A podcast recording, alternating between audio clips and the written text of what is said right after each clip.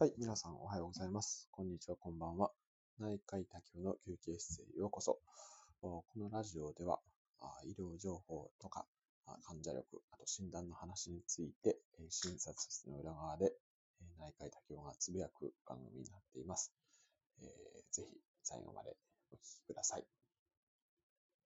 はい。というわけで今日は日曜日ですね。えっ、ー、と、昨日はですね、えー、学会、えー、日本最高ネフロジー学会っていうのが始まりまして、それを、まあ、一日中聞いてました。けど、まあ、あの、ウェブなんで、あの、いろいろ雑務しながらっていう、そんな感じでしたけどね。で、夜は、第1回医療系 YouTuber の情報公開会っていうのをクラブハウスでさせていただきまして、まあ、非常に盛り上がりましたし、やっぱり結構いろんなノウハウがあって面白かったですね。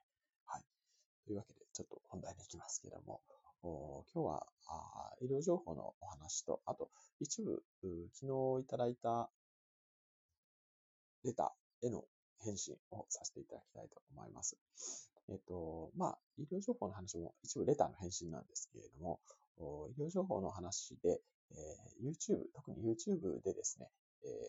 ー、まあ、いろんな病気に対して生体とか、あるいは、何ですか、あ生、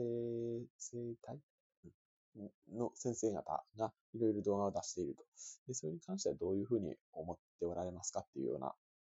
あの、レターをいただきました。レターいただいた方、本当にありがとうございます。えっ、ー、と、まあ、結論的にはエビデンスはないっていうのが結論ですよね。えー、それに尽きるかなというふうに思います。で、えー、ただですね、まあ、あの、これ、クラブハウス入って非常に痛感したんですけれども、やはりですね、こういう医療健康系のビジネスですね。ビジネスっていうか、まあ、我々はもう保険診療っていうのに非常に縛られてますので、もう、あの、どんだけ良いことをやってもというか、あの、もう国がその、一個一個の、例えば検査とか治療に関する値段を決めているんですよね。あそれ以外の、まあ、例えば自由診療っていうものであったりとかですね、ちょっと難しい話になるかもしれないですけど、あとは、あの、その生態とかですね、えー、制服みたいな。そういったところは、あまあ、個々に、えーと、価格を設定できるっていう部分がありますよね。で、さすがにその、えっ、と、生態とかですね、えー、そういった方々は、まあ、法外な値段にはなってないんじゃないかなというふうに思います。まあ、もちろんですね、そのカリスマみたいな方いるのかどうか、ちょっと私その業界のことよく知らないので、えー、あれですけども、そういう方が、あまあ、例えば通常の倍ぐらいの価格で施術をしている可能性とかあるのかもしれないですけれども、そうは言っても、まあ、まあ、知れてる値段かなというふうに思っています。ただ、あの、個人的にまあ一番その医療情報のところで、懸念している部分は、あやはりサプリとかですね、あとは食べ物とか、そういったものが、あこれを飲むだけで、えー、良くなるとか、まあ、例えば私の領域ですと腎臓とか、がん患者さんにもよく出会いますので、そういったところで、えっ、ー、と、変なこうビジネスとかですね、食の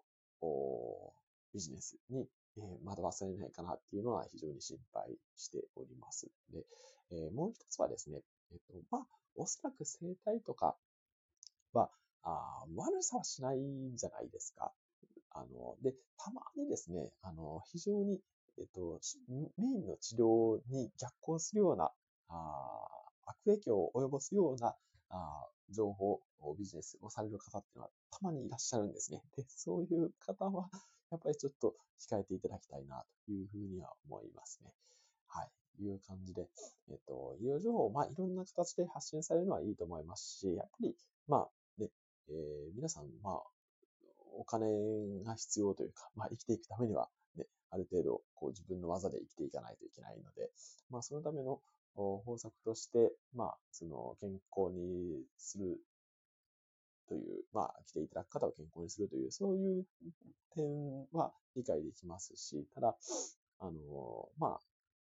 明らかに逆行するようなもの、あるいは明らかに法外なものに関しては、あちょっとどうかなというふうに医療者としては思うという、そんな感じですね。あとは、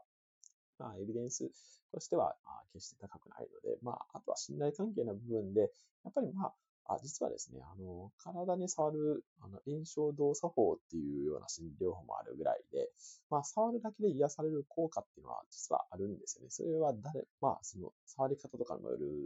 んですけども、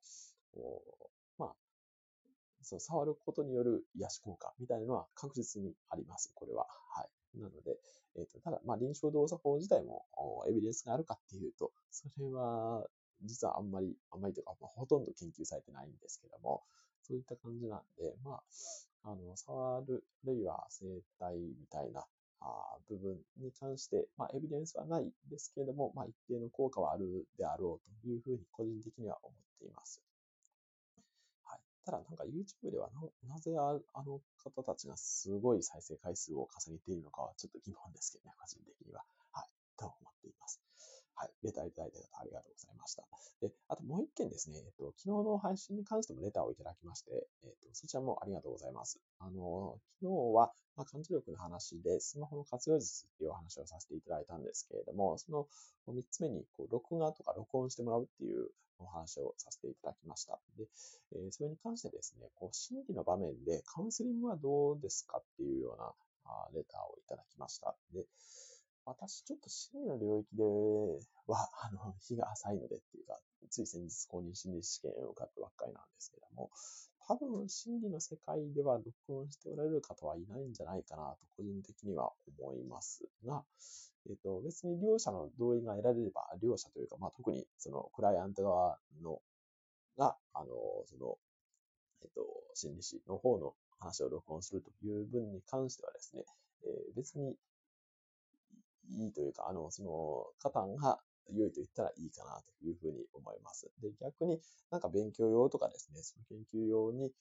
えっ、ー、と、その、セラピスト側がですね、えっ、ー、と、クライアント側の、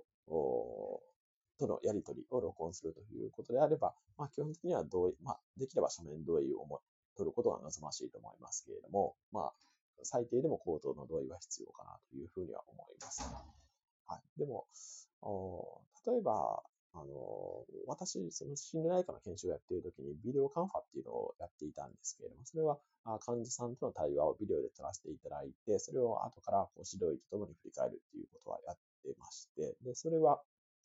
あの、患者さんに同意を得て、えー、撮らせてもらっていました。で、まあ、そこで同意が取れないようであれば、もうそれは、あの、最低限の、その、医師患者関係を構築できていないんだっていうことになりますので、まあ、最低限そこはできるっていうふうには指導員には言われてましたけどね。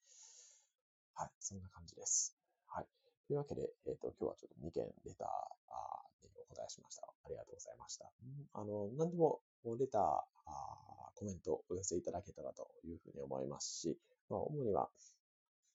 えっ、ー、と、まあ、医療情報とか患者力の向上、あと診断の話。診断の話あんまり、えー、皆さんに受けが良くないっていうのは昨日アナリティクスを久々に見て分かりましたけども、でもそれでも、まあ、あの、ここのラジオは比較的勝手気まま自由に話すラジオになっておりますので、えー、もし興味があればそういったところでもご質問いただければというふうに思います。